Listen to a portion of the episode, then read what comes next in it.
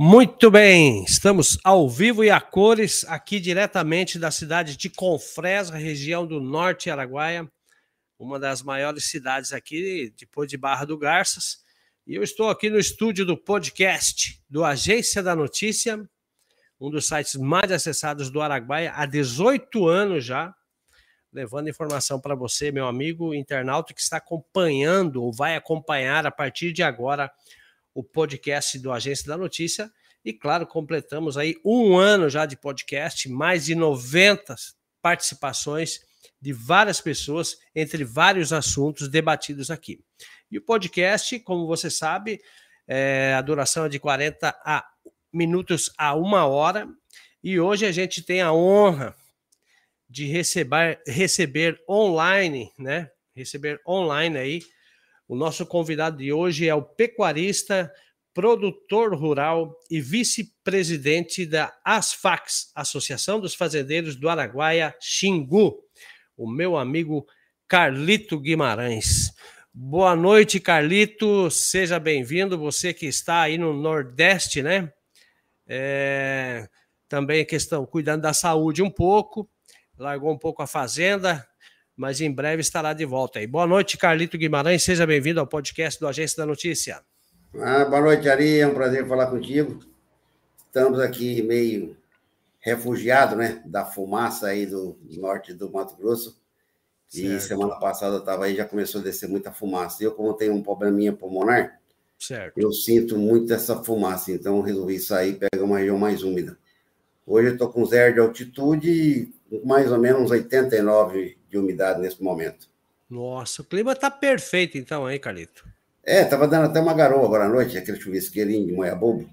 Rapaz, então, a umidade cresce bem, né? E como eu estou a zero de altitude, a oxigenação é ótima. No caso meu, que tem problema pulmonar, uhum. eu preciso de oxigênio e umidade para viver melhor. Com certeza, com certeza. Você está em Fortaleza, né? Não, Maceió. Maceió, de... desculpa. É, Maceió. Maceió. Muito bem, Carlito. Esperamos que quando você voltar, você traga um pouco de chuva para nós, que você está acompanhando aí no noticiário, aí através também do Agência da Notícia, que nós aqui estamos só o calor aqui, chegando a, em Confresa, por exemplo, a 40 graus aí, duas, três horas da tarde, é, é um absurdo, né? É, e ontem parece que tem um fogo aí perto de Porto Alegre, descendo sentido é, Canabrava, uhum. uma coisa violenta. Mas até o final do mês eu estou chegando aí para levar uns votos para o nosso candidato Bolsonaro. Isso aí, estamos firmes junto, Bolsonaro. É, ontem teve um, um, acidente, um caminhoneiro, rapaz, ali perto da fazenda Itaquerê, que se conhece, do Ed Bruneta, né? Uhum. Se perdeu ali na fumaça, o coitado do, do motorista, e, e, entrou no meio do fogo, capotou, queimou todo o caminhão e ainda queimou 40% do corpo dele, infelizmente, né? Nossa senhora, é. Mas nesse tempo é mês de agosto, é mês de acidente, hein? É verdade, né? Isso é uma calamidade mesmo. É, e aqui nessa região, quando não é fumaça, é poeira, e quando não é poeira, é barro, né? É. Você conhece bem. Fumaça, poeira e barro. É 44 anos que eu estou na região. Ah, Peguei aí em 1978, né? Pois é. Bom, Carlito, a gente vai começar aí. Eu queria que você falasse um pouquinho aí para nós a você está há 44 anos na região. Como é que foi você chegar? Você é um dos pioneiros aqui da região do, do Araguaia, principalmente do Xingu. Tem muita história. Você é uma lenda aí para essa juventude, também para os, para os antigos, por causa da sua luta, né? O que, que você já enfrentou aqui nessa região quando você chegou aí, Calito? Ari, a minha, a minha luta, vou dizer, a minha luta no sul da Amazônia, né? Vamos falar assim, iniciou-se no norte de Goiás, na região de Nova Crixás. Hoje é Nova Crixás. Antigamente era Crixás, Mata do Laranjeira. Isso foi em 1966, quando eu ainda tinha 17 anos. Naquela época, até meu pai, com as dificuldades de estrada que já tínhamos no Norte de Goiás, me colocou na escola de aviação. Certo. E eu, com 17 anos, brevetei. Só que não podia receber o brevet, porque uhum. só pode para receber brevet depois dos 18, né? Uhum. Mas aquela ânsia, aquela vontade de crescer, desenvolver, de adquirir alguma coisa, eu fui para o Norte de Goiás é, começar a abrir essas fazendas do meu pai. Querem Você tinha que idade aí? 17 anos. Rapaz do céu, novo. Eu, dos 10 irmãos, é, nós somos 10 irmãos, eu sou o segundo filho. É, o único que não foi para a faculdade fui eu. A minha vida era querer ir para a fazenda, era querer ir para a roça. Olha só. E com muita dificuldade, meus pais deixaram que eu afastava da escola, né? Uhum. Em 1975, isso nove anos depois que a gente tinha entrado no Crixás, eu desci para Marabá, atrás de terras baratas. Naquela época tinha Transamazônica, o governo federal estava incentivando o pessoal para abrir áreas lá. E eu fui um daqueles pioneiros ali da região de Marabá. E certo. logo depois apareceu Serra Pelada e um tumulto muito grande de gente na região. Uma região com 200 trabalhadores sem patrão, foi o fim da Serra Pelada. Começou uhum. a dar muito problema social. Certo. Eu achei melhor ficar no Mato Grosso, que era uma região uhum. pacífica, Sim. De, terras, de terras planas e de um clima muito bom. O Pará, as terras eram acidentadas, porém um clima muito bom para a pecuária. Uhum. Mas como eu já tinha saído da agricultura aí no sul de Goiás, que é a região de Goiatuba, Joviane, e Belo Nova Crixás, eu achei melhor me colocar meu pé, fincar meu pé na região do Xingu. Naquela época era Bang Bang. Bang Bang. Era verdade essa história mesmo, Carlito? Como é que é? Era uma região que tinha muita gente abrindo fazenda, e quando chegava agora nessa época, meio de agosto, que as derrubavam, acabava, o pessoal ia para a cidade e não tinha lei, não tinha policiamento. São José de Xingu ali, o Bang Bang, era uma vilazinha com uma meia dúzia de, de casas de mulheres lá, né? Porque certo. onde tem muito peão, onde é que tem muito garimpeiro, sempre uhum. tem a prostituição junto. Sim. E aqui levava um tumulto, era a lei do mais forte, né? Uhum. Isso se tornou São José do Bang Bang. Mas, com o tempo, conseguimos até a emancipação de São José de Xingu, hum. ela se deu na mesma data de Confresa, viu? Ah, é? que fizeram o plebiscito de Confresa, nós fizemos o plebiscito de São José de Xingu. Olha. Confresa votou 700 e poucos eleitores. São José de hum. Xingu votou já 1.200. Você vê que Nossa Senhora! São José de Xingu já tinha uma população maior que a Confresa. Hoje, a Confresa tem 20 vezes a população de São José de Xingu. Né? Verdade. Verdade. E a história assim, eu, Ari, eu falo, pessoal, você sofreu muito? Eu falei, não, não sofri, não sofria, eu sabia que eu ia passar. Lógico. Passei por dificuldades, né? Uhum. Mas esse sofrimento de sertão, para mim, foi prazer. Eu, sinceramente, eu tenho uma história muito longa de sertão. Nessa uhum. minha vida de sertão, acho que eu fiz aí quase uns, sei lá, uns 80 mil hectares de abertura. Uhum. Eu até uma vez, a Veja me, me achou na região, Hum. E perguntou, Uai, se você não tem algum sentimento? Eu falei, não, eu sou produtor de alimentos. Tudo que eu Sim. fiz é para produzir alimentos. Então, eu me, sinto, é, eu me sinto honrado de ter feito o que eu fiz, de ser o que eu sou. É isso aí. E estamos aí até hoje, Ari. Acho que aí daí não tem como tirar o pé mais, não. Já cravou o pé aqui, né, Calito? Já. Ô, Calito, e como é que era para nessa época aí? Por exemplo, você vinha por Barra do Garça, já teve né, nessa época vocês vinham de carro, de jipe, como é que era? Ou na época era, era avião? Como é que era que funcionava aí? Não, Ari, naquela época eu vinha de caminhonetinha, daquelas mais C14. Hum. E a gente pegava assalto de Goiânia a Iporá. Certo. Iporá, em São José de Xingu, era mil quilômetros. Jesus amado. E a, a, a, gente fazia o seguinte: a meio de outubro, nós tínhamos que estar com a fazenda abastecida até final de abril.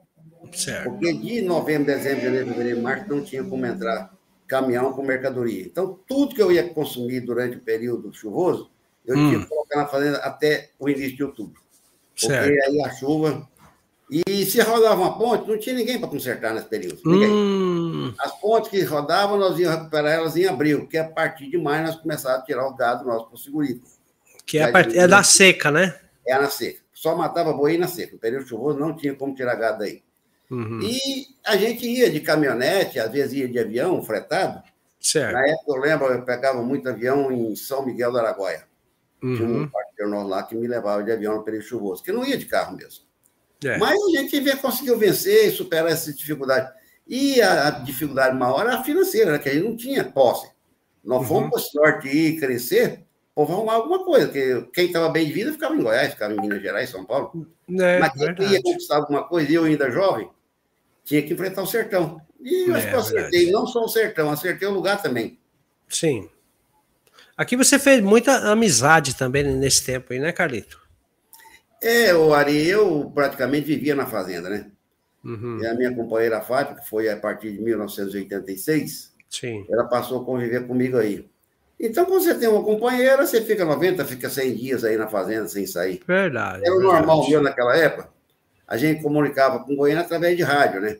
Uhum. aquele radinho, câmbio, câmbio, lá não tinha telefone, não tinha energia elétrica, não tinha nada. Mas eu tinha disponibilidade de tempo para ficar nas fazendas. E com isso aí, como eu tinha uma esposa em casa, o pessoal até gostava de ir muito lá para casa, uhum. porque eram poucos fazendeiros que tinham esposa aí na região. Sim. Então o pessoal ia lá para casa, jantava, dormia, batia papo. Bater papo. Era um ponto de encontro, né? Uhum. Era um dos poucos fazendeiros que permanecia quase que direto aí no norte do Mato Grosso. Certo. E nessa época aí tinha muita onça? Como é que é, Carlito? Uai, ali tinha, né? Porque eu já acidentei com duas onças. Ah, é? Uma das quais morreu debaixo do carro, a outra só bateu, caiu e foi embora. Nossa eu acho que tinha muita onça, que trombar com duas, já trombei, né? Uma morreu debaixo da caminhonete. É a outra bateu, caiu, foi embora, não morreu, não. Mas hum. sempre teve muito bicho. Eu ali que estou mais próximo da reserva do Parque Nacional, uhum, o Parque Nacional nunca vai acabar as onças. Ali. Não, né? Teve ano ali, eu perdi 200 bezerros. Nossa comigo. Senhora! Teve. É teve. muita é, onça, né? É muito, demais, demais, demais. Agora, hoje diminuiu um pouco a da agricultura, Uhum. Esse barulho de trator, movimentação de maquinário, acho que afugenta um pouco. Afugenta, Mas a criação de gado faz é chegar lá mais para perto, né? Verdade. Porque é muito mais fácil ela pegar um bezerro do que uma capivara. Uhum, uhum, verdade. E como é que é a tua relação ali, você que é muito um morador antigo ali, pioneiro da São de Xingu, com os índios ali, como é que é? Ari, eu por mais de 20 anos, é, uns quase 30 anos, fui presidente da Associação dos Fazendeiros do Araguai e Xingu. Certo. O relacionamento nosso com a comunidade indígena é muito boa. Tanto é que você vê, o Parque Nacional do Xingu é muito grande, essa a, a etnia dos caiapós são os índios mais guerreiros que tem dentro do parque. Sim. A gente convive super bem. Eu tenho uma amizade muito grande com o Raoni. O Raoni, né? O Raoni, né? O Raoni, como posso dizer, já fez banquete para mim lá na aldeia. Olha eu só. Fui convidado rapaz. pelo Raoni para comer uma, uma trinchã com ele lá na casa dele, lá na, na cachoeira. Antigamente ele morava na cachoeira. Uhum. Então ele já foi lá em casa, já dormiu nas minhas fazendas, já diversas vezes levei lá Cuiabá de avião, busquei certo. ele em Cuiabá, que às vezes ele me liga, me busca aqui, Calito, ele me chama de Calito. Uhum. Então a gente tem uma liderança, ele me considera assim, eu sou líder da comunidade branca, né? E sim, ele é líder sim. da comunidade indígena. Exato. E eu até tenho uma história interessante, quando o Sival Barbosa foi governador, o Sival queria soltar a, 080, que hoje é 3 E diversos secretários iam lá e os índios não liberavam. Uhum. Eu pedi a eles que não fosse, que eu ia conversar com o Raoni. Foi uhum. duas, três conversas, Raoni, vamos para Cuiabá. Uhum. Chegou lá, igual pode fazer o seu assalto lá. Falei, mas agora, no final do meu governo, eu não consigo, porque eu precisava ter projeto. Falei, não, pode mandar a máquina seu, ninguém para a máquina seu dentro do mato.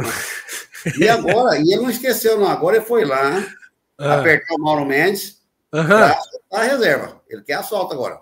Sim, eu fiquei sabendo. Do, do, do, do naipe do cacique Rauli, que ele assalto dentro da reserva. Sim. E depois da saída dele a Cuiabá, falar com o Mauro Mendes, deve ter ido lá umas 10 ONGs lá para São José de Xingu, para tentar uhum. convencer os caciques da região para não deixar assaltar a rodovia. Verdade. Olha Você vê só. Que coisa difícil. Né? É, não é fácil, né? E aquela balsa também, né? De vez em quando rodava ali, o roda até hoje ainda não? É, a balsa melhorou bem. Quem, quem deu vida para aquela balsa lá foi o governador Brairo Maia, né? Porque a balsinha antiga era muito ruim. Uhum. Mas aquela balsa lá é uma balsa boa, mas ela já está, é, como dizia, já meio fora de moda. Precisa de outra balsa, duas balsas, ou então uma balsa bem maior que aquela, né? Sim. Porque o tráfego da 080 está aumentando bastante. É verdade, hein? Muito caminhão, né, Carlito? É, Qual é, que é a solução ali, Carlito, na, na, no seu ponto de vista aí, como um dos mais antigos ali do Xingu? Não, ali é ponte pagar pedágio para o índio. É, Se você mandar em 84 quilômetros dentro do Parque Nacional, paga uma, um, põe um, tipo, um pedágio para passar dentro da área deles. E é o que eles uhum. mais querem, é isso aí. Eles querem é renda, querem receita. Eles precisam, né? É verdade. O índio, o, índio não pode querer criar o índio como um, um, animal irracional. Não. O índio é tão gente quanto nós. Agora fica esse zongueiro aí, querendo é. privar o índio de crescer, de melhorar de vida, e eles uhum. querem coisa boa. Raoni um dia falou, Calito, branco ensinou muita coisa para índio, só não ensinou índio a ganhar dinheiro. Olha aí, ó. Verdade, né? Mim, não ensinou a ganhar dinheiro. Verdade. Ensinou verdade. canoa, é, motor de polpa, lanterna, facão. Uhum mas não ensinou ele a ganhar dinheiro. É. Ele reclamou para mim. E é certo mesmo. É. Mas eles são muito inteligentes, são muito unidos, né, Carlito? São, eles têm a cultura deles. Né? Não é que essa convivência do índio com o branco vai fazer eles mudar a cultura, vai fazer evoluir a cultura deles. Verdade. Hoje o índio já tem internet na aldeia, já tem uhum. celular, já tem rádio lá, já tem telefone. Então, eles estão desenvolvendo também. Agora, tem que desenvolver para poder acompanhar nós. O é. índio americano, ele é tão americano e tão rico quanto toda a comunidade americana. Agora, Verdade. não adianta querer criar o um índio com essa, na, na, na pobreza. O uhum. índio tem que ter qualidade de vida. E eles são ricos. Sim. As áreas dos índios são maravilhosas. Uhum. Então, cabe a nós ensiná-los a ganhar dinheiro. Concordo com eles, Pony. Verdade. Plantar, colher, né? Ter a sua fonte de renda, é o certo mesmo. Bom, Calito, é, qual que é a importância para você que foi, uma, um, foi presidente das FACs para o Araguaia e para o Xingu? E qual que é o objetivo das FACs, você que já teve à frente como presidente e hoje você é vice-presidente? Olha, a, a SACS hoje, ela é, como eu falo, ela não é muito significante mais para a nossa região. Agora, você imagina, há 40 anos atrás, mais ou menos, quando foi, nós criamos a SACS, certo. só tinha o município de Barra do Garça, São Félix e Luciara. Hum. Isso aí era uma região totalmente sem reparticidade nenhuma. Nós não tínhamos um representante político. Ao Verdade. longo do tempo, nós conseguimos emancipar Água Boa, Savantina, Canarana e vamos subindo. E fiz da região diversas lideranças. Naquela época, a única liderança que nós tínhamos aí era os presidentes da SAC. No caso, foi eu, o Luiz Militão, uhum. é, o Márcio Cunha, é, uhum. Sebastião Curado. Foram os quatro que estiveram para trás. E agora o doutor João. Sim, então, sim. a SAC teve uma importância muito grande na região. A Pro desenvolvimento, novos, né? É, a, a, criação desses novos municípios aí, todos eles houve uma participação da SAC. Vila Rica, Confresa, tudo aí a SAC estava junto, lutando, correndo em Cuiabá. Tanto é, o Ari, eu acho que a gente hum. foi muito importante na região. Eu fui o primeiro cidadão do Nordeste do Mato Grosso a receber um título dado pela Assembleia Legislativa do Mato Grosso. Isso já deve ter uns 25, 30 anos atrás. Nossa Senhora! E 10 anos mais ou menos depois, a Fábio, minha esposa, também recebeu um título de cidadã mato-grossense dado para a Assembleia. Bom. Então, naquela época, a gente era muito importante na região. A SAC fez um trabalho muito grande, de, mesmo trabalho político também, né? Uhum, claro. Na região, então, o, o, a grande força que nós tínhamos aí era através da, da SACS. Uhum. É, recuperação da BR-080, a estrada das Perdidas, essa estrada aí que a Sudec construiu, que é de, de Confresa para Perdida, e também teve uma, um trabalho grande. Na época, uhum. o presidente da, era René Pompeu de Pina. Sim. Ele essa abertura aí. Aquela abertura que tem ali de Goiás também, passando por Cocalim, cruzando uhum. o Rio das Mortes, cruzando o Rio Araguaia, também foi a Sudeca, através do René Pompeu de Pina. Isso tudo foi através da SACS que a gente conseguiu ser filho do Romeu para chegar a estrada até nas nossas regiões. Que é, o Nordeste do Mato Grosso ele dependia muito de Goiás. É, uhum. Tanto é que a gente vivia no Vale dos Esquecidos, porque Cuiabá não nos enxergava. Né? Verdade, né? E até hoje o nosso relógio está acertado com Brasília, não com Cuiabá. Uhum. Mas Verdade. a necessidade faz o sapo pular. E uhum. Cuiabá está começando a enxergar o Vale do Araguaia e do Xingu. Verdade. Calito, outra pergunta, você que conhece bem, é a questão ali da, da 158, aquele trecho de 120 quilômetros aí. Também teve aquela retirada das famílias da Soyamisu, que também você acompanhou, você foi uma grande liderança também teve voz ativa ali. Qual que é a sua, sua opinião sobre essa situação daquelas famílias que foram retiradas na época e a não conclusão até hoje da BR-158, esse trecho de 150 quilômetros?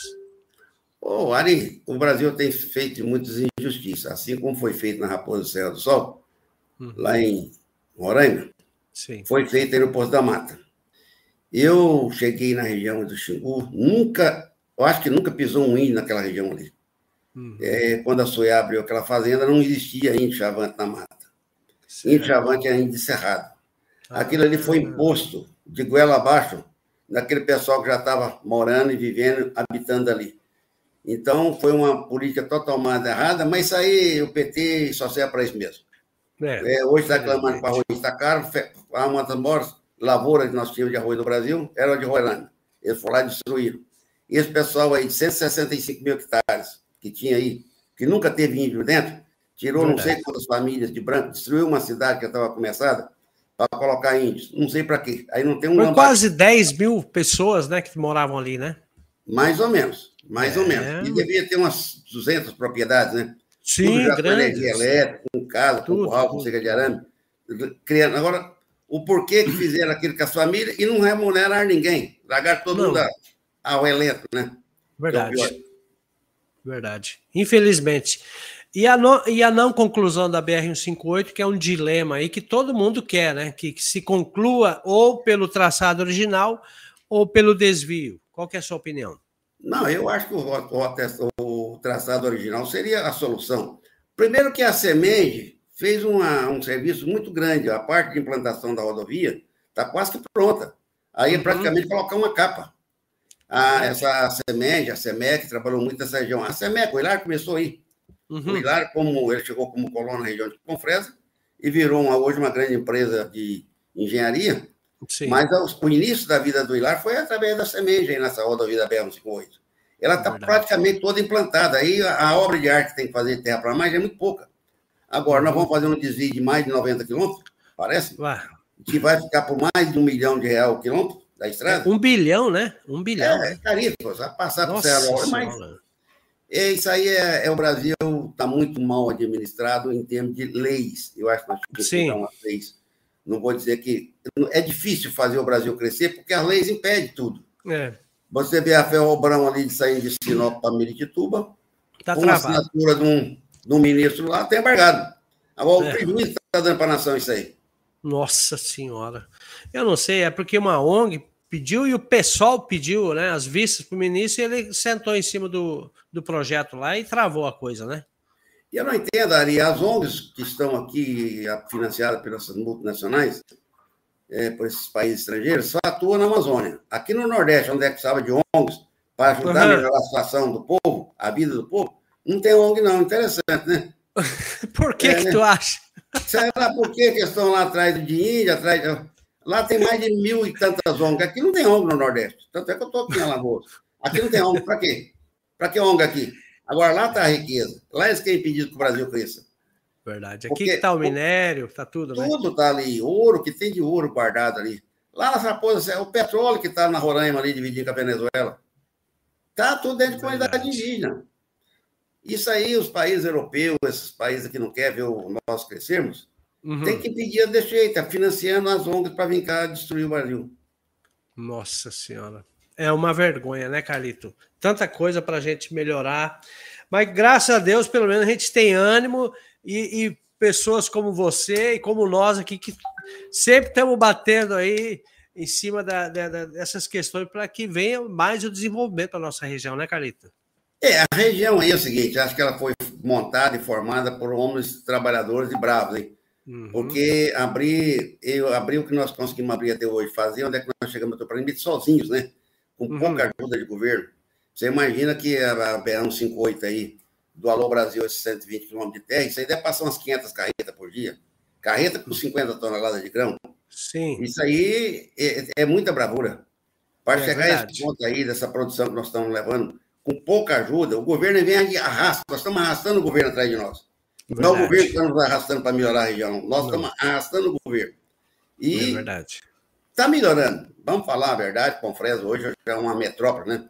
Uhum. É uma capital do Nortão, hoje é do norte, Nordeste, não vou dizer Nortão. Nortão é Sim, é do norte do Araguaia, né? É, o Nordeste do, do Mato Grosso, hoje, hoje Confresa já, já dominou, já emancipou a região toda. É verdade.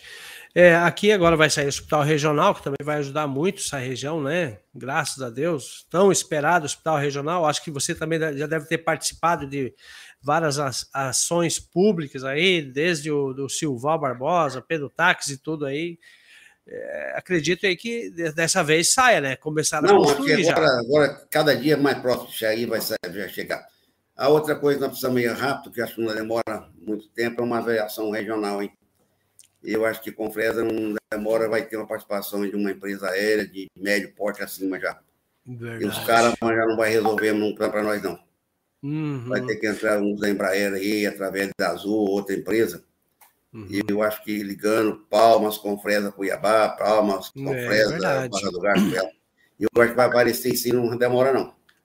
Mas aí nós precisamos também da iniciativa do poder público aqui, né, do município, para que arrume esse aeroporto, porque esse aeroporto aqui parece que foi teve algum problema aí, né, que não pode nem pousar mais no avião, né, Calito? Ele está mal localizado, né? Esse aeroporto é. tem que ficar ali entre porto. Então, um, um trecho muito bom para o aeroporto aí, ou fica entre Santo Antônio aí para o lado do Fontoura, sim, ou fica para o lado de Porto Alegre, né?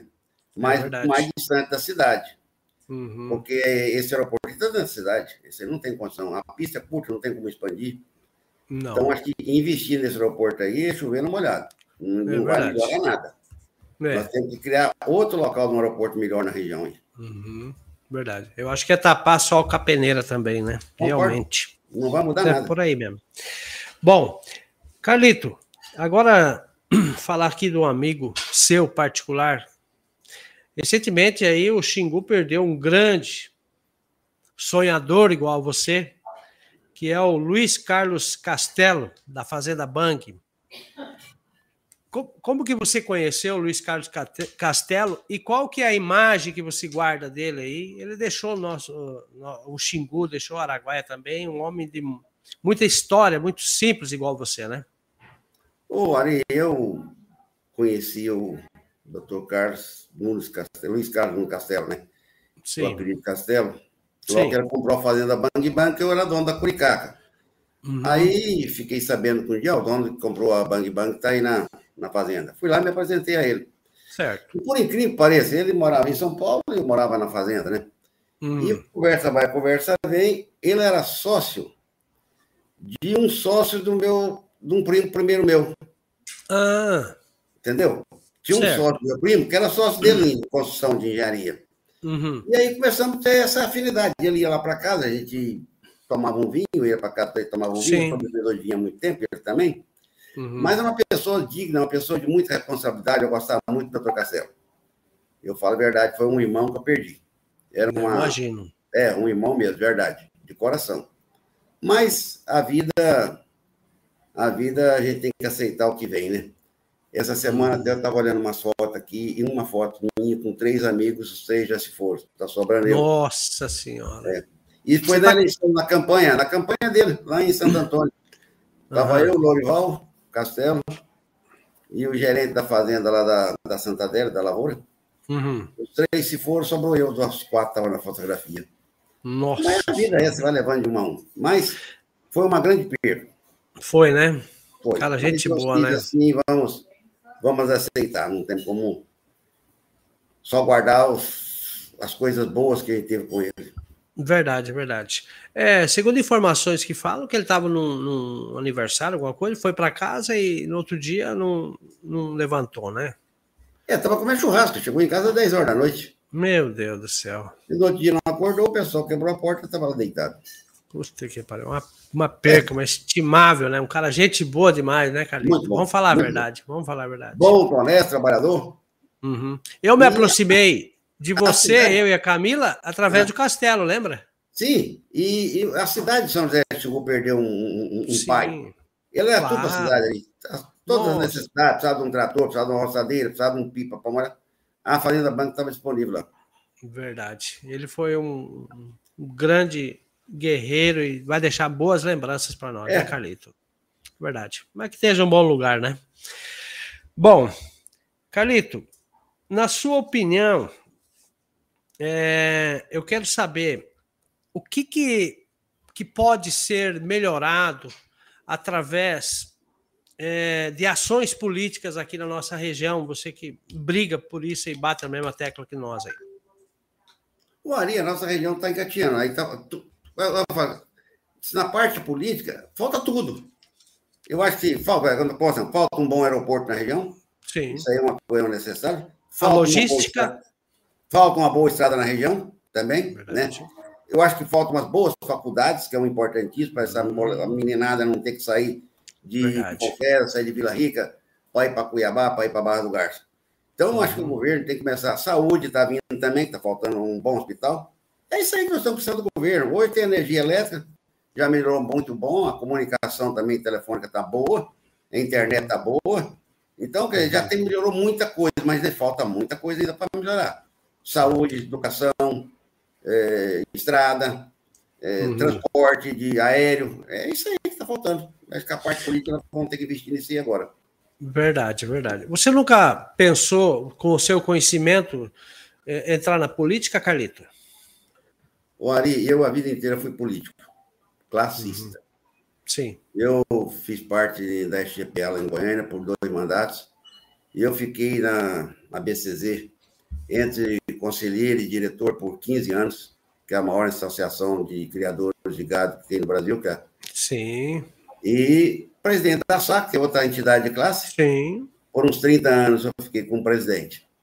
Agora, a política partidária, eu tive a oportunidade de entrar diversas vezes. O governador Jaime Campos, uhum. quando governador de Mato Grosso, me chamou a Cuiabá, querendo que eu me aceitasse a candidatar a deputado federal pela região. Eu disse a ele na época que eu era rimo de família, que tinha uma, uma mãe viúva e nove irmãos mais novos que eu, mais novo, oito mais novos que eu. Sim. E não tinha como desprezar a família para entrar na vida política. Posteriormente, já me candidata a senador. E Jonas Pierre me liga, que já queria falar comigo. Falei, ah, Jonas, eu estou indo para Cuiabá no seu leilão, eu falo com ele no leilão seu. Tudo bem? Uhum. Tudo bom. Aí o Zeca, Zeca Dabra, lá de Cuiabá também, que era presidente da FAMAT, me ligou. Falei, Zeca, estou chegando aí. Eu já falei com o Jonas, que vou falar com, com o Jaime. Fui lá até o escritório do Jaime, falou, ele, o Jonas, estava todo mundo lá. Não, não nós precisamos de você para ser suplente da minha candidatura para senador. Uhum. A resposta minha para ele foi a mesma de quando ele me convidou para ser deputado. E assim como eu, eu, a pessoa que eu preciso, no Mato Grosso, uhum. é um ruralista. E você? A gente confia e conhece. Até quando uhum. eu falei que não podia, ele convidou, pagou. Pagou, foi uhum. ser dele. Quer dizer, então a oportunidade de ser político, de ser prefeito, eu já tive. Uhum. Mas, assim, a minha política classista, acho que ela fala mais forte, falou mais forte. Verdade. E eu tive sucesso na política classista. A gente conseguiu muita coisa para a região. Uhum. A classe também, né? De certa forma, ajudou muito, né? Sim, sim. Hoje eu estou com 70 e... praticamente 74 anos, estou inteirando agora, esse uhum. ano ainda. Mas, assim, com muita experiência política dentro da nossa classe. E mesmo a política partidária, eu sempre participei, assim, ajudando um companheiro, ajudando o outro. Mas eu nem lançar candidato mesmo, eu nunca quis, não. Uhum. Verdade. Bom, Carlito, eu quero aqui agradecer as pessoas que estão acompanhando nesse momento através do YouTube, é o podcast do Agência da Notícia. Quero lembrar também que você pode mandar sua pergunta aí para a gente tirar essas dúvidas com o Carlito Guimarães, que é uma pessoa, um ícone aqui do agronegócio na região e muito respeitado. Quero mandar também um abraço para o Maurição, lá da Estância Bahia Leilões, que é um cara gente boa também, hein, Carlito? É, eu tenho uma parceria com a Estância Bahia de mais de 30 anos, né? Certo. Eu acho que sou. Devo ser o cliente mais antigo da Estância Bahia, porque tem 30 anos que a gente faz leilão com a Estância Bahia. Hum. Eu acho que não tem ninguém de cliente da Estância Bahia que está junto fazendo leilão ano a ano. Teve ano de fazer até hum. quatro, cinco leilões, que naquela época eu não vendia torno qual. Uhum. Hoje eu estou fazendo um leilão por ano só. Porque Sim. tem que até esconder os touros para fazer o leilão. Verdade, senão vende rápido. A procura de touro na fazenda, graças a Deus, nunca faltou, né? Que bom. Mas assim, eu continuo fazendo o meu leilão no segundo domingo de outubro. Esse ano uhum. vai ser uhum. dia 9 de outubro, uhum. uma semana depois do primeiro turno da eleição. Certo. E eu não posso reclamar, estou satisfeito, tem vendido bem, tem atingido bem claro. a região. Então, eu acho que o Maurício também tem o seu valor muito grande na região, hein? Claro. A Estância Bahia, ela abriu o Vale do Araguaia para o Brasil inteiro. Para o mundo, né? Para o mundo. Nós conseguimos fazer em Água Boa o maior leilão do mundo. Esse é, leilão do mundo não é o Maurício que faz, não é a Estância Bahia que faz, é a região que faz. Isso é, a participação de todos, dos uhum. fazendeiros, dos criadores, dos compradores, da empresa Estância Bahia, que ela comanda, ela que uhum. lidera, é. ela que organiza. Quer dizer, mas esse maior leilão do mundo é o Vale do Araguaia que fez. Hum, verdade. Tem história, hein, para contar aí, hein? Esse aí é grande. E Imagina. bonito. Ah, sim. Em breve a gente já até convidei o Maurício Tonhar para ele fazer parte desse podcast, para ele falar um pouco da história dele de sucesso, né? Porque ele também tem muito, muita bagagem, muito conhecimento para passar para a gente, principalmente nós somos mais novos, né? Igual você aí. É, o Maurício saiu ali da, da Bahia para Brasília, foi feirante. uhum. estudante e feirante, né? Sim. E conseguiu entrar no Banco do Brasil através de concurso. Uhum. E veio para Água Boa, conheceu uma gaúcha, que uhum. também era migrante, né? Que estava chegando aí através daquelas programas de colonização agrária, que aquilo é reforma agrária que o Brasil Aquilo é, verdade. Aquilo é reforma agrária, que foi feito com Fresa, Vila Rica, Água Boa, Canarana. E conheceu uma gaúcha e fez uma família. Uhum. E criou-se uma liderança muito grande para a região nossa. Água Boa hoje é uma capital aí. Nossa, no, bem estruturada. Né? Cidade é maravilhosa. É. Eu agora fiquei uns dois anos meio ausente de Água Boa. Estou indo lá uhum. mais próximo agora, que estou bem perto. A Água Sim. Boa é uma maravilha. Bem construída, Ficou bem administrada. Cidadão, bem organizado, né? Ali, eu acho que é a única cidade no Brasil que não tem uma rua sem asfalto. Verdade. É lá na beira. Não, lá tem asfalto também. Se tem morador, tem asfalto. Todas as ruas de água boa são asfaltadas. Isso é e o Maurição, ele fez, ficou oito anos né, no mandato, né? Fez um Foi. bom trabalho também lá, né? Foi. Verdade. E depois colocou também bons administradores depois dele. É verdade, isso é importante, né? Bom, agora vamos falar sobre eleições 2022, que é o que o povo está falando também, né, Carlito? E nós, como bons brasileiros e também entendedor da causa e conhecedor de todos os assuntos, como é que você avalia o trabalho é, do atual presidente e agora pré é, não candidato a presidente do Brasil, Jair Messias Bolsonaro, no seu ponto de vista? Ali, a minha avaliação o Bolsonaro é muito boa. Você vê que esse ser humano conseguiu montar um bom ministério e pegou a pior, a pior pandemia dos nossos tempos, ele teve que administrar. O brasileiro não passou fome, o brasileiro não perdeu emprego, ele conseguiu, através do trabalho dele com a Câmara dos Deputados, com o secretário do Ministério dele, é, criar uma bolsa para 60 e tantos milhões de famílias, que foi muito importante. E de louco ele tem um pouco, isso eu sei. Mas se não fosse louco ter um pouco, também ele teria entregado a paia com a rapadura. E agora administrar o Brasil perante uma guerra muito grande, que é essa Rússia e essa Ucrânia lá. Verdade. E você vê que o Brasil está crescendo, o Brasil começou a ter deflação, e a deflação ela vai chegar mais rápido agora. Eu acredito, essa semana até tinha uns companheiros meus reclamando que o boi baixou. Eu falei, baixou nada, o boi está bom em preço ainda. O hum. povo vai começar a comer carne. Sim. E começando carne, e o Bolsonaro ajuda até o Bolsonaro a ganhar. Petróleo está baixando, carne está baixando. Eu acho o seguinte, e, e, e, a gente não pode querer ser muito ganancioso, não. Eu acho que a vaca por 250 também é barata. Estão falando Sim. que está pagando 840, 250. Mas pode deixar que nós vamos pegar um equilíbrio nela a partir de novembro, dezembro, porque houve um excesso de gado fechado em confinamento, é o que deu esse barco no, no preço do boi. Mas vamos resolver esse problema aí. E o Bolsonaro é a única esperança que nós temos hoje para livrar o Brasil do comunismo.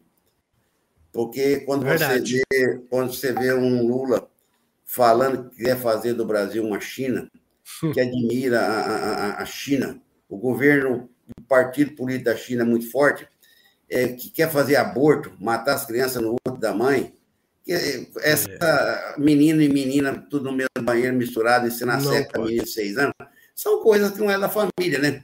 Verdade. Eu acho que nós temos que respeitar Deus, respeitar as religiões, e ter essa liberdade também, que agora também arrumou um tal de FTF aí, parece que tem um ditador lá dentro. Tem. Parece que, uai, não, só, só Rita, Meu Deus do céu. É. E mandava para ele. Ele é contra. Ele é contra tudo, contra todos. Eu não sei o porquê que o Senado Federal não vai tomar uma providência aí, porque eu tô achando que está pulando no corguinho. É, é acho que... nós começar a conversar muito aqui, é perigoso, mas perigoso não. opinião, nós temos opinião, Calito. E esse espaço aqui é para a gente conversar. Eu acho o seguinte, ah. que a maioria daqueles senadores lá tem rabo preso, a verdade é essa, tá? Porque eu acho que ele vai mexer com o papel lá do impeachment do, do determinado ministro lá, é só dar uma ligadinha e falar, opa, você tem rabo preso com nós aqui, ó. E aí? Ali só tem raposa velha no Senado. é, tem que trocar, ué. Tem raposa velha no Senado. Se nós não troca que é pessoal do Senado, esse STF agora começou a dominar o mundo. Não existe ditadura mais forte que o STF. Não. Eles, eles, eles, condenam, eles denunciam, eles prendem, eles fazem tudo. Pois é, eu nunca vi um trem da história. Não, nunca vi falar. Eu não entendo de leis. Mas eu entendo de direito, o que é certo e o que é errado. Ué. Né? Entender de lei você tem que estudar. Agora, saber o que é certo e o que é errado, eu sei. E eu acho que estão fazendo muita coisa errada no Brasil. Com certeza, está vergonhoso para nós. Né, Mas esse Bolsonaro, ele é muito mais homem que a gente imagina, porque ele está enfrentando essa canalha, enfrentando uma rede Globo, enfrentando uma rede Bandeirantes. Então, não é fácil para um homem igual aquele, não. Não é e ele está dando na vida. Eu acho que ele muito expõe muito. Eu morro de medo dele querer sacrificá-lo de novo. É verdade. Me parece que agora está começando a, essas pesquisas mentirosas. Uhum. Quando está chegando próximo da eleição, eles são obrigados a se aproximar, né? Sim. Senão a Dilma vai ganhar a eleição de novo lá na Minas Gerais. Hum. E até o dia da eleição ela estava ganhando em primeiro lugar. Não ficou nem em terceiro. Meu Deus do céu. Ó, só tem do, duas situações aí, no, no, meu ponto de vista como eleitor, certo? Bolsonaro só não ganha se houver algum alguma problema nas urnas ou se ele sofreu um atentado. O que, que tu acha? Ari, por que, que não colocou uma maquininha para auditar os votos daquela urna eletrônica? Não custava nada. Eu, eu, eu votava, quando eu passo o cartão de crédito, eu peço minha via. Uhum. Eu dou uma olhadinha na via lá se foi o que eu digitei. Entendeu? Sim. Então, eu, eu, vou votar, vai me entregar o um papel, é isso que eu votei. Eu coloco uma urna de lado.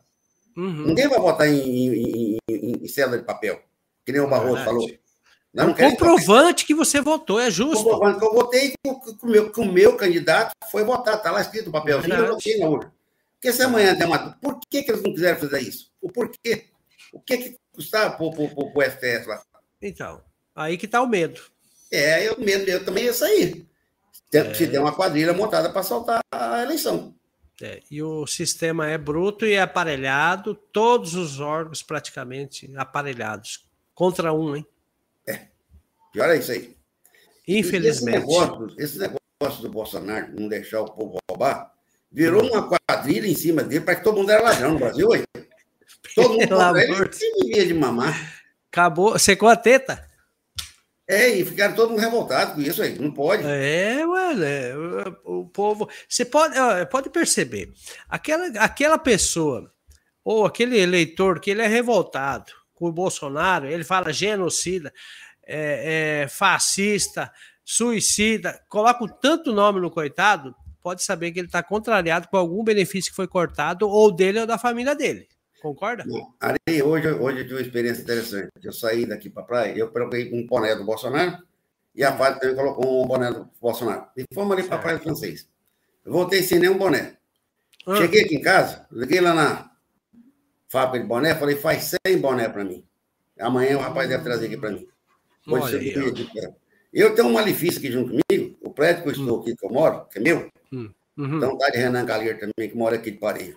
Sério? Então, é, aqui na porta do prédio, aqui, rapaz, tem dia que vira manifestação, o povo está revoltado com ele, hein? Ah, o bicho está pegando, então. O velho, o velho, sim. O filho, que é ex-governador aqui, não. O filho é bem quisto.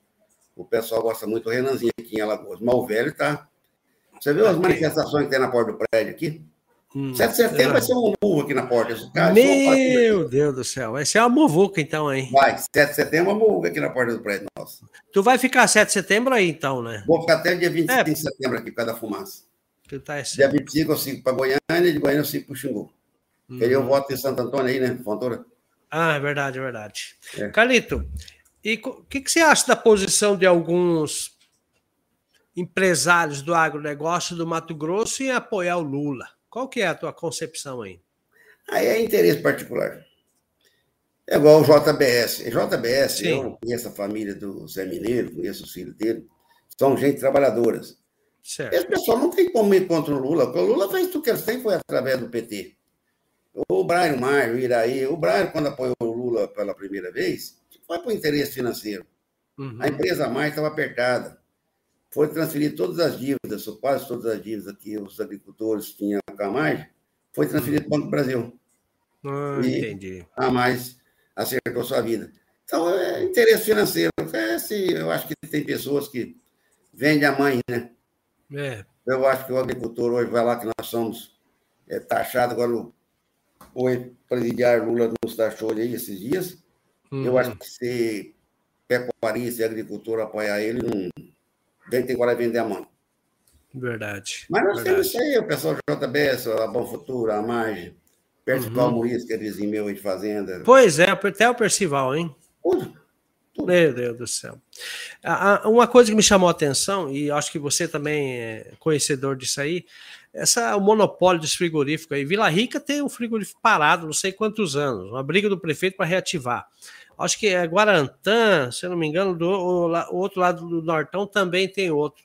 Como é que você vê essa, essa questão aí? Isso aí prejudica muito a economia? Areia, virou um monopólio. Hoje nós estamos na mão praticamente de três grandes empresas no Brasil, né? Que é a JBS, é o Minerva e é o Marfrig. É, não, vou começar a contar para você de frigoríficos zero, quilômetros. Que, olha, Altamira, então frigorífico que a JBS comprou e fechou. Fechou. Aí descendo um pouco mais, quando você chega ali entre Marabá e Xinguara, é o Dourado uhum. de Carajás, outro frigorífico fechado também lá, a JBS comprou. Quando você Sim. chega aí ao sul de Redenção, entre Redenção e Vila Rica, na Casa de Taba, um frigorífico zerinho que nunca funcionou. Vila Rica uhum. é um frigorífico fechado. Quando Nossa, você chega em Barra do Garça, aí em Barra do Garça, só que você entra aquele, bem antes do posto do Zeca, aí à esquerda, tem um frigorífico fechado. Nossa e, Senhora. É, Colíder tem um JBS fechado. Agora acabar de fechar o frigorífico de Juara também, acho que foi fechado. É, Juara, verdade. Eu vi é, até um vídeo fechado. hoje. É, e deu férias para mais uns quatro no Mato Grosso. Em Bem, Goiás, é uma imensidão de frigoríficos que eles têm fechado. Goiás eles estão fechados, em umas aí, o que era da Cotil está fechado. Tudo, acho que o Bordão também deve estar fechado em Anápolis. Então, eles fizeram um monopólio e com dinheiro nosso. Com dinheiro Sim, nosso, do BNDES, né? É, dinheiro do BNDES. E, e o nove dedo que deu essa questão para eles aí, né? E comprando e fechando o frigorífico. Hoje, eles estão comprando nosso boi barato vendendo a carne cara. Acabou. Pois é.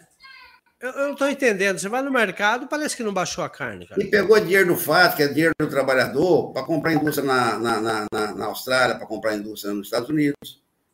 Com juros praticamente negativo, porque a inflação nossa era alta, eles pagavam um terço do, do, do, da inflação o juro. Uhum.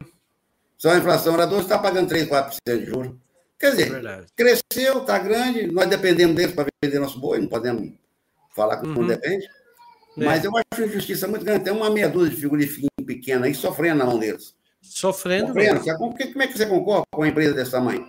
Uhum. Não concorre. Verdade, verdade. Não, a situação é complicada.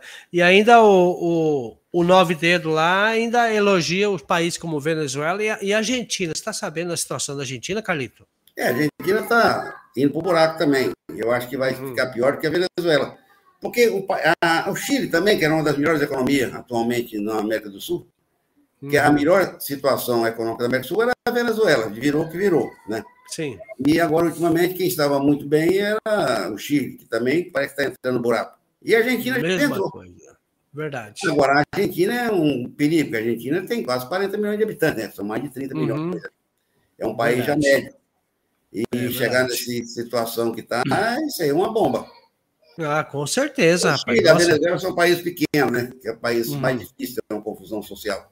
Agora, uhum. a Argentina pode ter um problema mais sério lá dentro. Verdade. É complicada a situação, não é fácil e nós vamos enfrentar um, um grande desafio aí. Que Deus abençoe que se Bolsonaro se reeleja para colocar esse Brasil nas rédeas, porque ele teve quatro anos, mas o trem passou tão rápido com tantos problemas, né? Ora, se não fosse um homem, não fosse uma política bem, bem administrada, que nem ele fez, esses três anos e meio que nós passamos junto com ele, teria havido caos também, nós teria virado praticamente quase com a Argentina, né? Mas Sim. ele conseguiu levar o negócio à frente, o Brasil está crescendo, está diminuindo o desemprego, está diminuindo a inflação, é muito importante o que ele está fazendo. Ele tem um bom Verdade. ministro da, da, Fazenda, ele tinha um bom ministro no, na parte de administração de construção, que é o ex-candidato a governador o, de. O Salles. Não, o Salles era da, da, da meio ambiente, né? O uhum. atual candidato a governador lá de. Ah, o Tarcísio. Tarcísio. De Freitas. Guerreiro, né? Fazer Cara, bom, fez... hein? Não, fazer o que ele fez sem dinheiro. Pois é, na pandemia fazer ainda. Fazer as coisas com muito dinheiro é fácil. Uhum. Agora, fez milagre, né? Fez milagre. Fazer o que ele fez, conseguir recursos para conseguiu, tem que ser milagre. Uhum. Verdade, verdade. Carlito, no seu ponto de vista, é, agora, é, eleição, o Araguaia é muito grande, nós temos muitos candidatos a deputado estadual. No seu ponto de vista aí, quem que seria a pessoa mais preparada para assumir uma cadeira na Assembleia Legislativa que já tem uma, uma larga experiência aí e também parece que é seu, seu amigo particular também aí. Queria que você falasse um pouco aí. Não, Ari, eu, eu não escondo, não. É a minha preferência hoje para a região dos candidatos aí. Tem, sou amigo de quase todos. Sim. Mas eu vou apoiar e ajudar o Baiano Filho. Baiano Filho. Por quê? Ele tá na, é, o Baiano, eu, quando ele não morava aí, ele já fazia muita coisa por nós. Eu conheci o Baiano quando quem era governador do Mato Grosso, conheci o Baiano, era vereador em Sinop.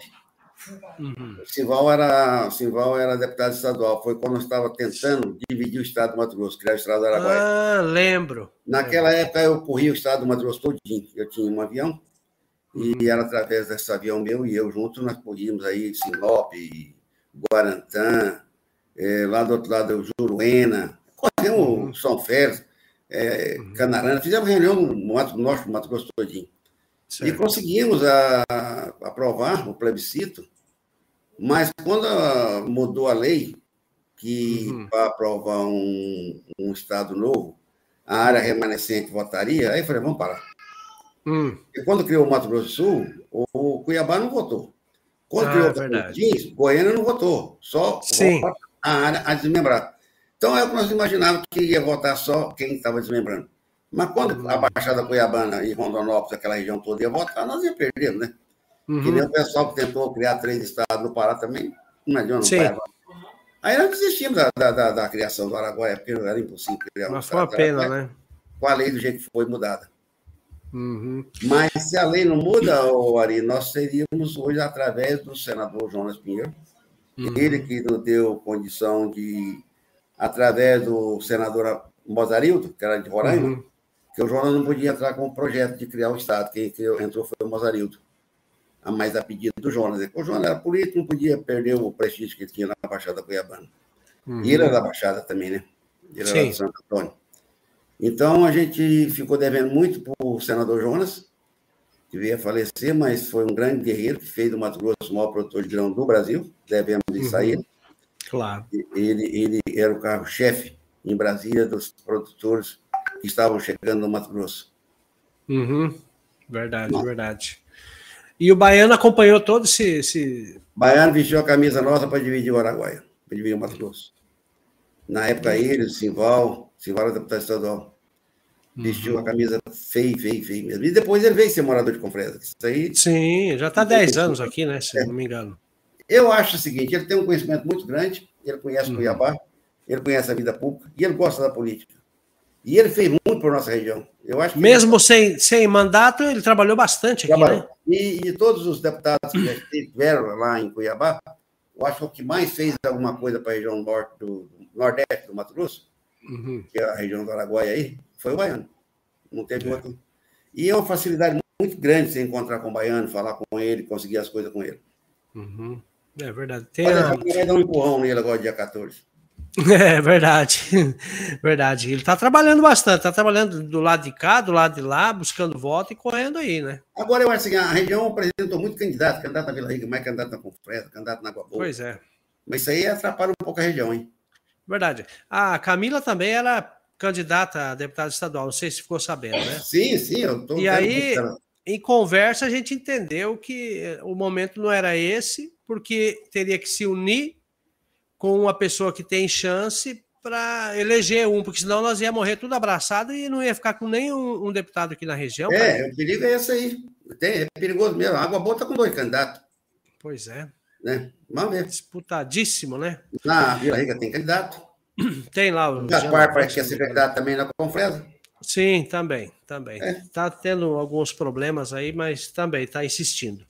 Bom, Carlito, antes da gente finalizar, esse ano aí você vai realizar o trigésimo leilão com a sua marca, Carlito Guimarães. É, o que, que vai ter nesse leilão de novo aí? Tudo é virtual? Eu queria que você falasse um pouco quantos gados que vai ter, vai ter búfalo, não vai? As parcerias que você vai ter também, eu gostaria que você falasse, que é muito importante, né? Ari, esse leilão do Carlito é um leilão hoje, é um leilão de família, né? Certo. É, então, eu falo assim, eu tenho que esconder os touros para fazer um leilão. Certo. Quem participa do leilão é minha mãe, é eu, é a Fátima, minha esposa, é meus irmãos, que tem gado pior, a gente põe um pouco de cada um da família. Vai ter esse ano 150 touros no leilão e uhum. 50 novilhas parenhas no leilão. 200 animais no leilão curto, para não ficar muito pesado, só de gado uhum. PO. Todos os animais que vão à pista, é tudo já com a classificação da BCZ, é, com registro definitivo, com registro de nascimento, mas e um gado já bem revisado, bem selecionado. A gente está nessa luta de melhoramento genético há mais de 40 anos. Isso já vem uhum. do meu pai. Ah, sim. É, que só eu faço 30 anos leilão com a Estância Bahia, né? Uhum. E meu pai, praticamente, ele tinha um gado PO e ele não fazia leilão. A produção nossa que sobrava era vendida no curral. Mas uhum. quando eu vim para o Mato Grosso, eu já comecei também a desenvolver uma pecuária de corte aí e uma também de raça, seleção de Nelore, né? E graças a Deus deu certo. Eu acho que eu participei muito do melhoramento genético da região aí do Araguai, uhum. e sul do Pará também, que o pessoal adquire muito gado no sul do Pará. E eu falo, é, todo ser humano tem uma tara. Um gosta de pescar, Verdade. outro gosta de futebol, e eu gosto de criar gado pior. Dá lucro? Uhum. Eu não sei se dá lucro, não, mas prejuízo não dá também, não, porque é, é, é, muita. Ontem, ontem, não, domingo agora, foi domingo, sábado, sábado? Não, no domingo. Hum. Eu estava até em viagem e tem um parceiro meu, que eu tenho uma parceria com o pessoal da Naveraí, estava realizando um leilão deles lá. E eu senti certo. um prazer tão grande, tão grande. Eles venderam os dois touros mais caros que foram vendidos lá, são uhum. filhos do meu. Opa! Venderam um touro por 1 milhão e 32, que é filho de um touro meu. 1 milhão, 1 milhão e 32? É, que é filho de um garrote meu. E depois, ah. mais tarde, lá para 6 horas da tarde, venderam uma por 1 milhão e 400, que é filho de outro touro meu. Nossa. Então são coisas. Eu não ganhei nenhum real, só vendi o uhum. né? Só o selo sim, sim, eu. sim. Mas você sente prazer em participar e conseguir falar que está fazendo o que tem de melhor do Brasil.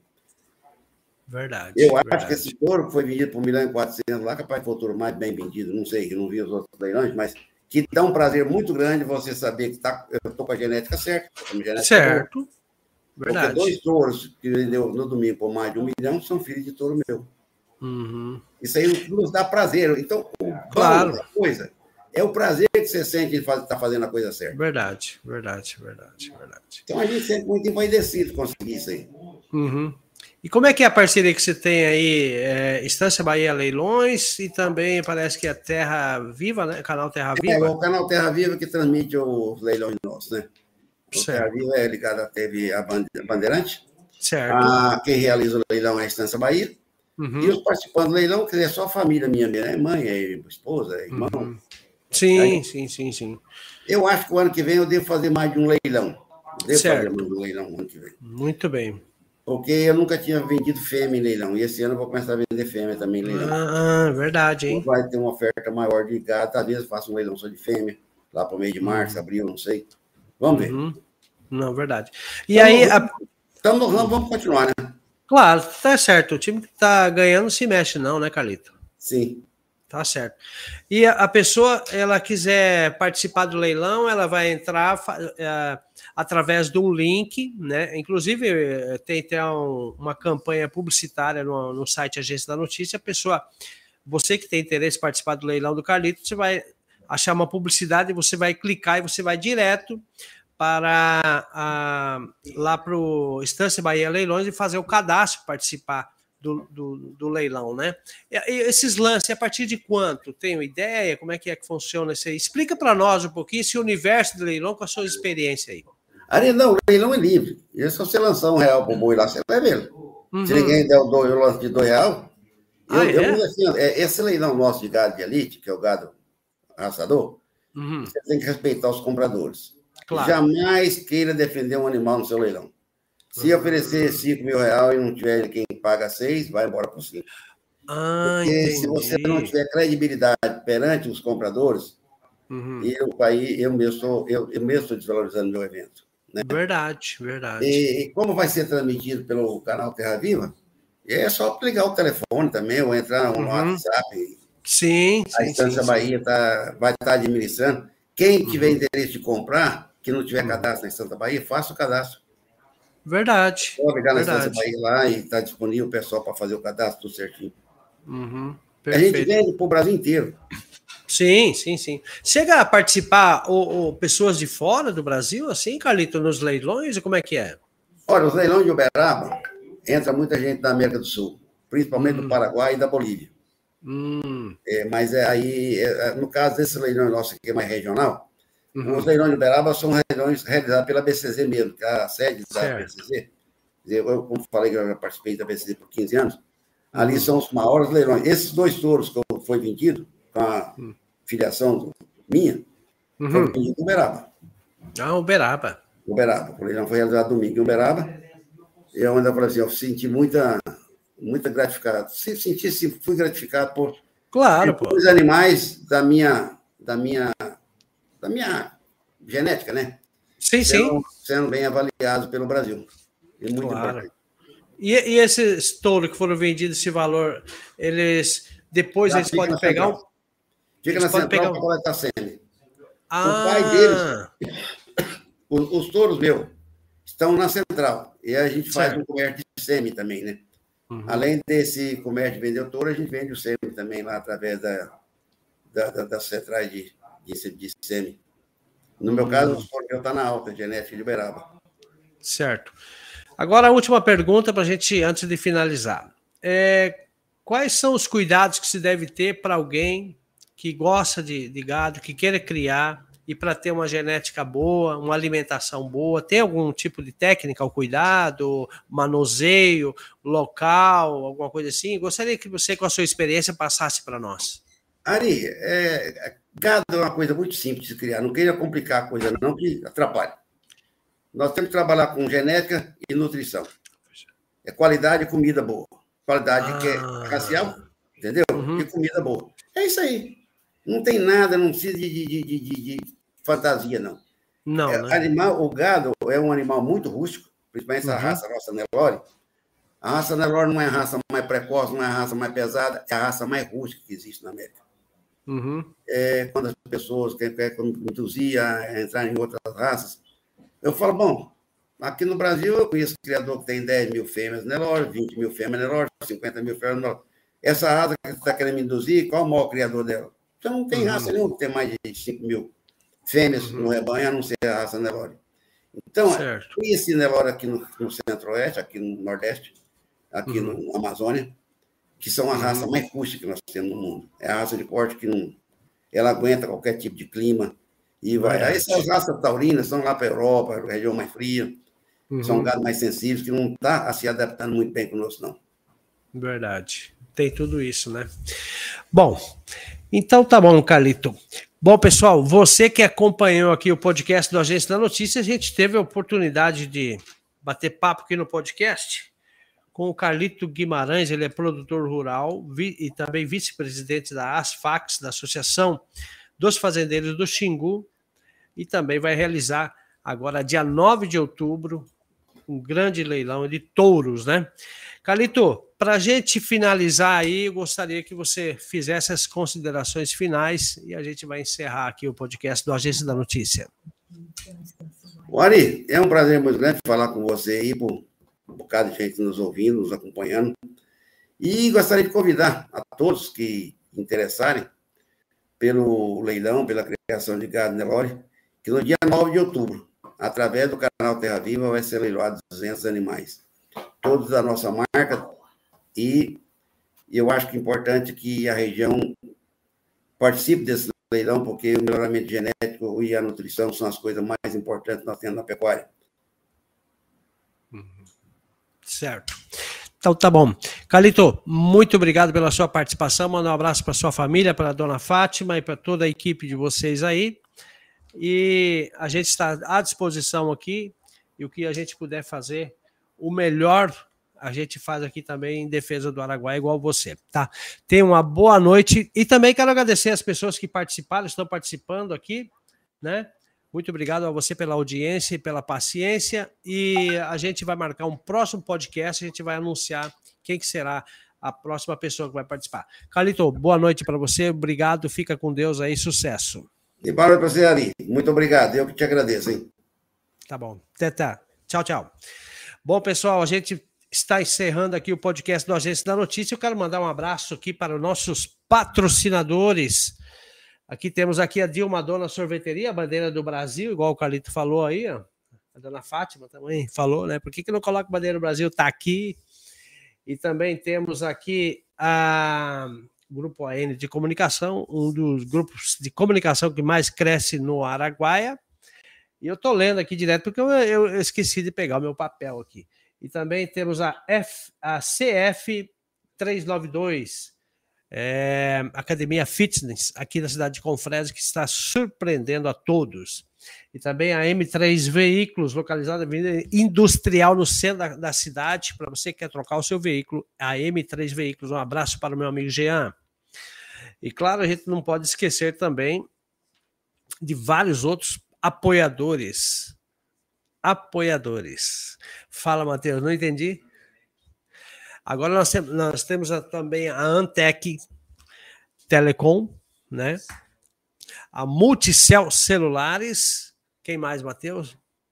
Nós temos a JBV, o supermercado de casa, nós temos aqui também como patrocinador, Supermercado Campeão, aí a JBV, você está vendo agora aqui.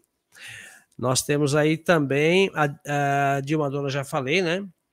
Nós temos a Grupo Bege, a 77 Agroindustrial. Quero mandar um grande abraço para o meu amigo Hernando Cardoso.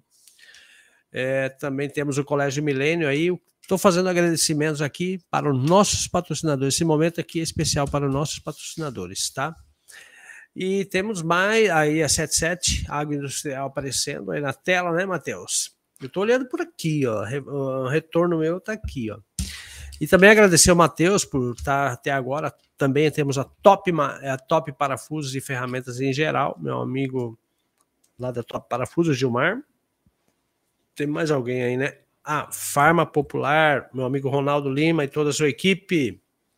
Obrigado pela credibilidade aí, por nos dar esse espaço aí para divulgar vocês aí. Obrigado pelo apoio. Multicel Celulares. Bom, pessoal, a gente vai ficando por aqui, podcast, e até o próximo dia que a gente vai marcar.